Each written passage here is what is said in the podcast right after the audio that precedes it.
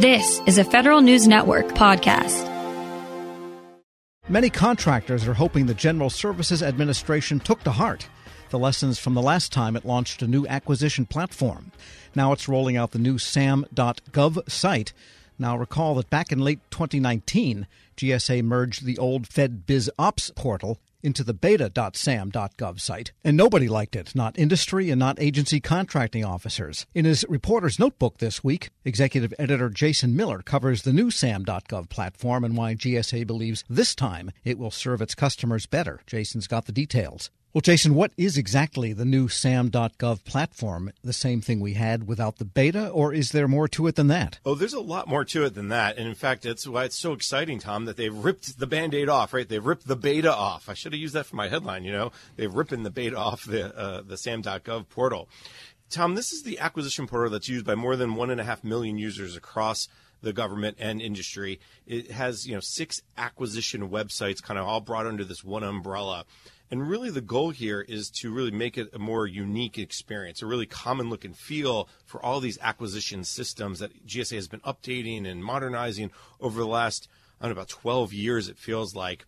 Uh, in fact, Judith Zawatsky is the assistant commissioner in the Office of Systems Management at the Federal Acquisition Service at G S A, and she describes how this new system will, what will mean and what will look like for most users. One of the visions we've had now for many years in integrating all of these capabilities together is to create for you and for contracting officials a single workspace. If you already have a login and you've already got an account with us, you will not need to do anything but come in and authenticate yourself. You won't have to create a new account.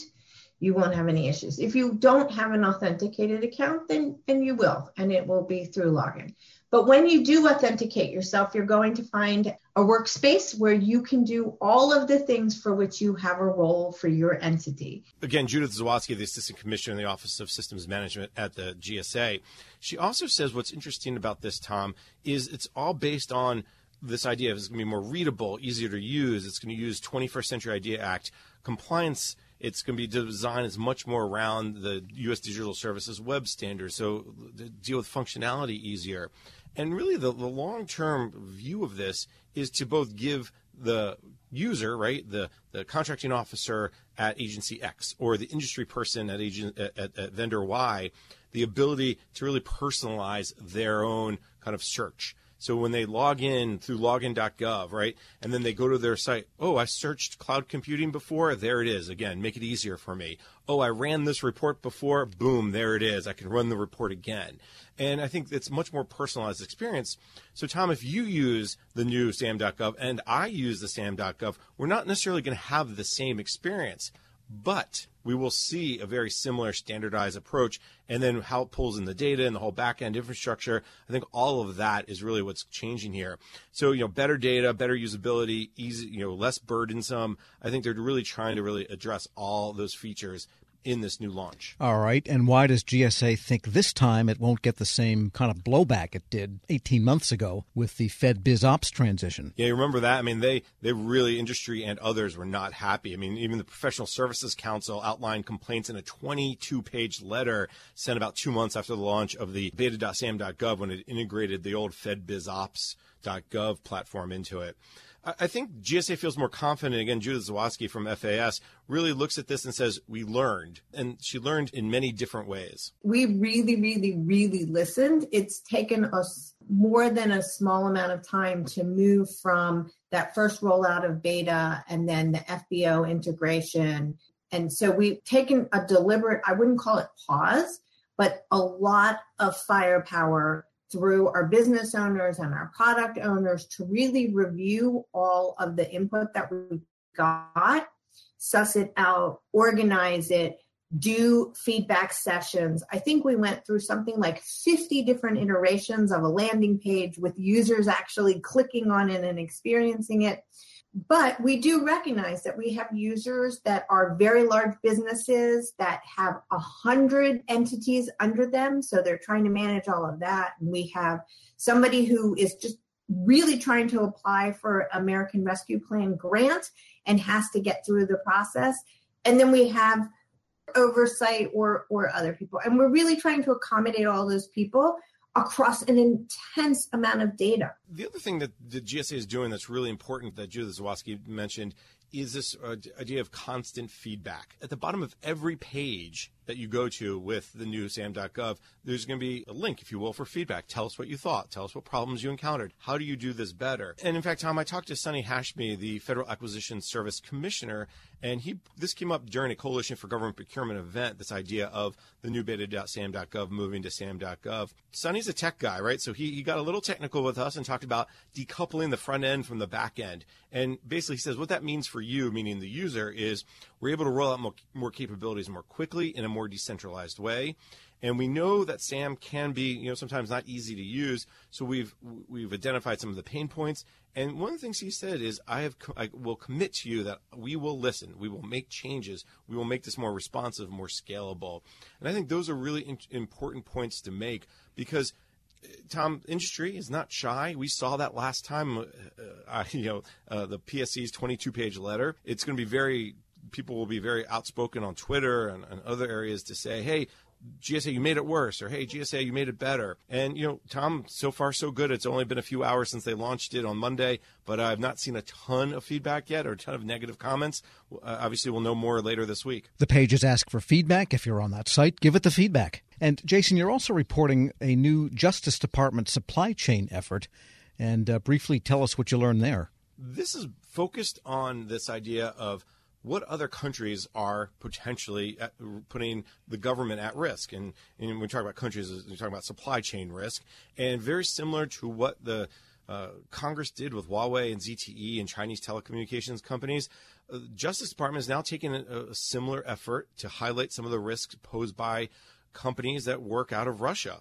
Now, this is really interesting because there's concern post-solar winds and other you know, play, and other uh, problems that we've seen, whether it's Pulse Secure V P N or Microsoft Exchange, is how what kind of risks do, do people have by using Russian-made products or products that are basically sourced out of Russia. And this is just getting started, but John Demers, the Assistant Attorney General for National Security at D O J, really said that they're just the goal here is really to evaluate, look at it, understand what's going on, and then decide if something needs to change. So they're not saying there's something will change, just they're they're starting that process. And Tom, I did just a little bit of research, and you go back to Huawei and Z T E.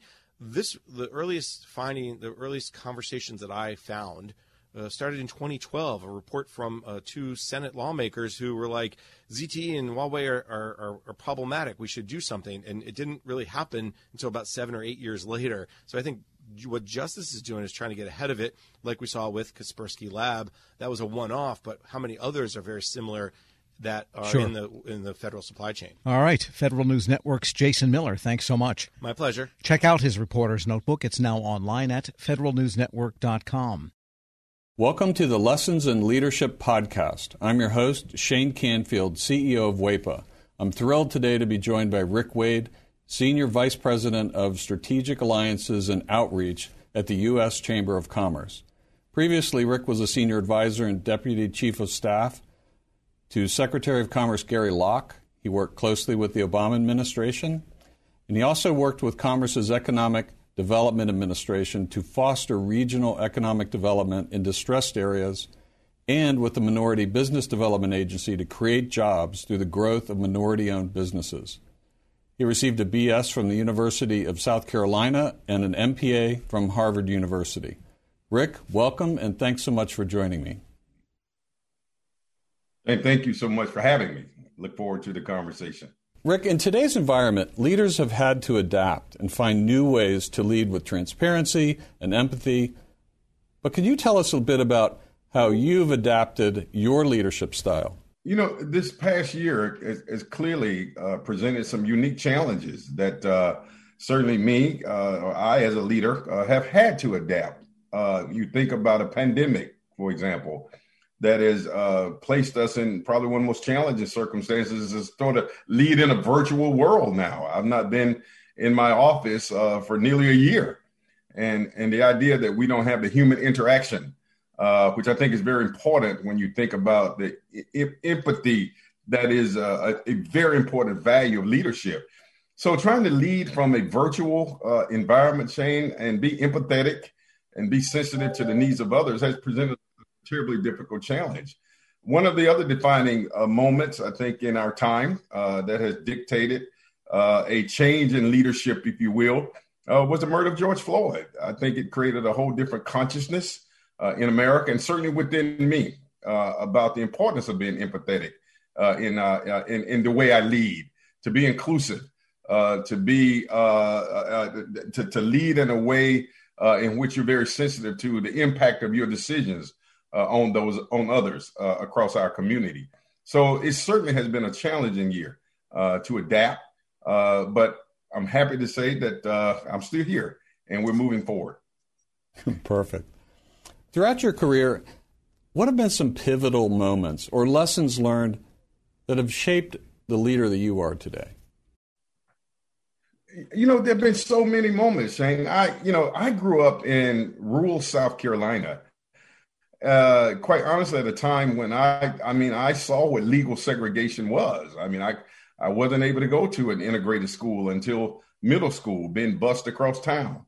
And I remember, as strangely as it may sound, uh, in nineteen seventy-nine, I wanted to run for vice president of my student body at Lancaster High School, a little rural school. And I had to run on the ballot as vice president black, literally. And there was another candidate who ran as vice president white. And the irony of that story uh, is that the following year, I ran for president and I won overwhelmingly. That was a lesson for me in leadership. And, and the lesson there was, you know, perseverance, uh, have the tenacity, uh, have a vision, and overcoming barriers. And, and I didn't let the idea uh, that the construct that I had to run as vice president uh, uh, uh, deter me from reaching my bigger dream, which was to represent students. So I know that's a, that that perhaps may be a small example of leadership, but it really did define how I view myself, uh, the vision that I have, uh, my willingness to to fight for change, and that was that was the beginning. I think that set the foundation of how I lead. And there've been so many other moments. Uh, one of the most defining moments for me personally was uh, the, the, the, the massacre at Mother Emanuel Church in Charleston, South Carolina. A very close friend of mine, Senator Reverend Clementa Pinckney, who lost his life. And, and it, it conjured up, again, these issues of how deep the divide in terms of race in America is. And but it also inspired me to lead even more, and to lead harder, and to lead with diligence and vigilance uh, to help close that divide.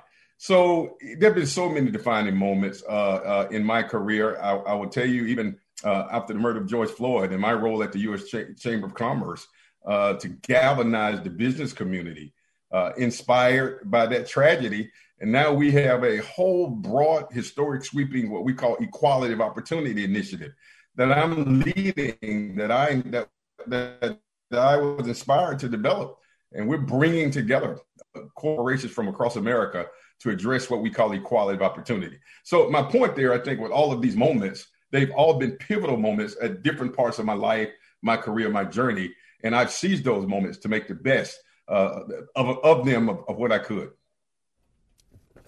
That's fantastic. It's a great, great answer. Many stories. Thank you very much for sharing that. Um, who is the most impactful leader in your life, and what quality did you admire about them? You know, I, again, I, I can't say that I had, I had just one, but I would tell you the one person who, uh, who had, whose historical leadership has inspired me the most, and that is the leadership of Doctor Martin Luther King Junior And there's so many attributes there that are consistent with my values, but the one, the one part of his leadership was vision.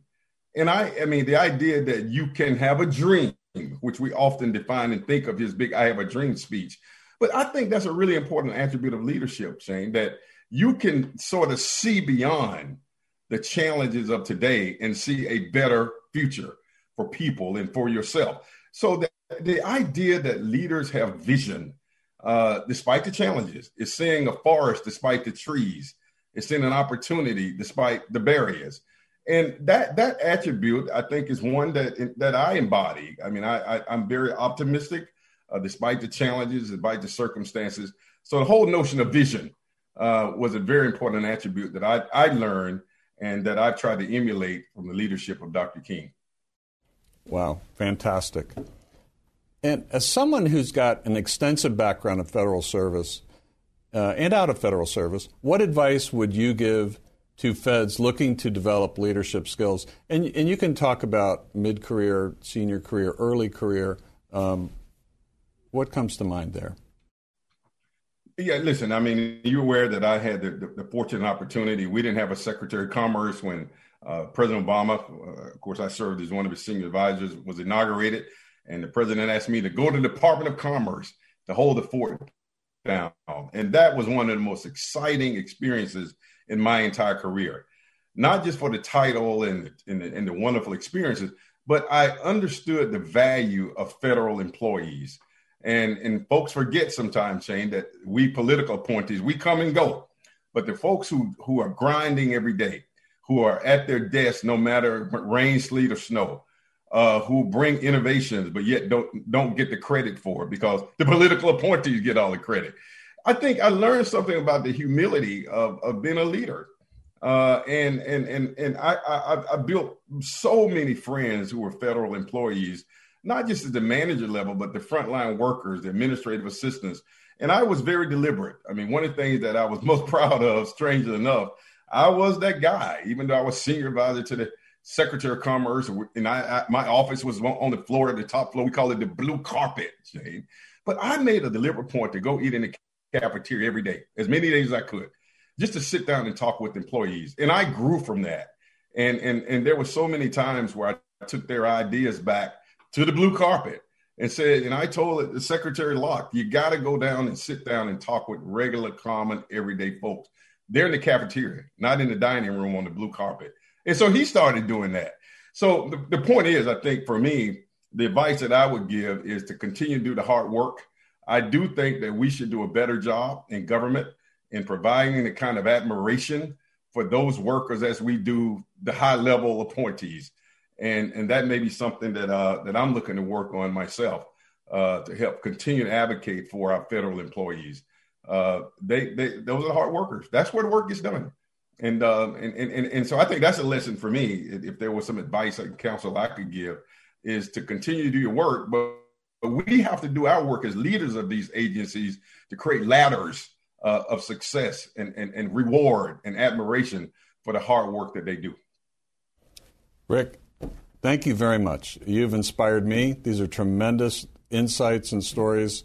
Uh, I love every single one of them. You've got a fascinating journey in leadership yourself. And thank you very much for sharing that with us today. Well, thank you for the opportunity. Thank you.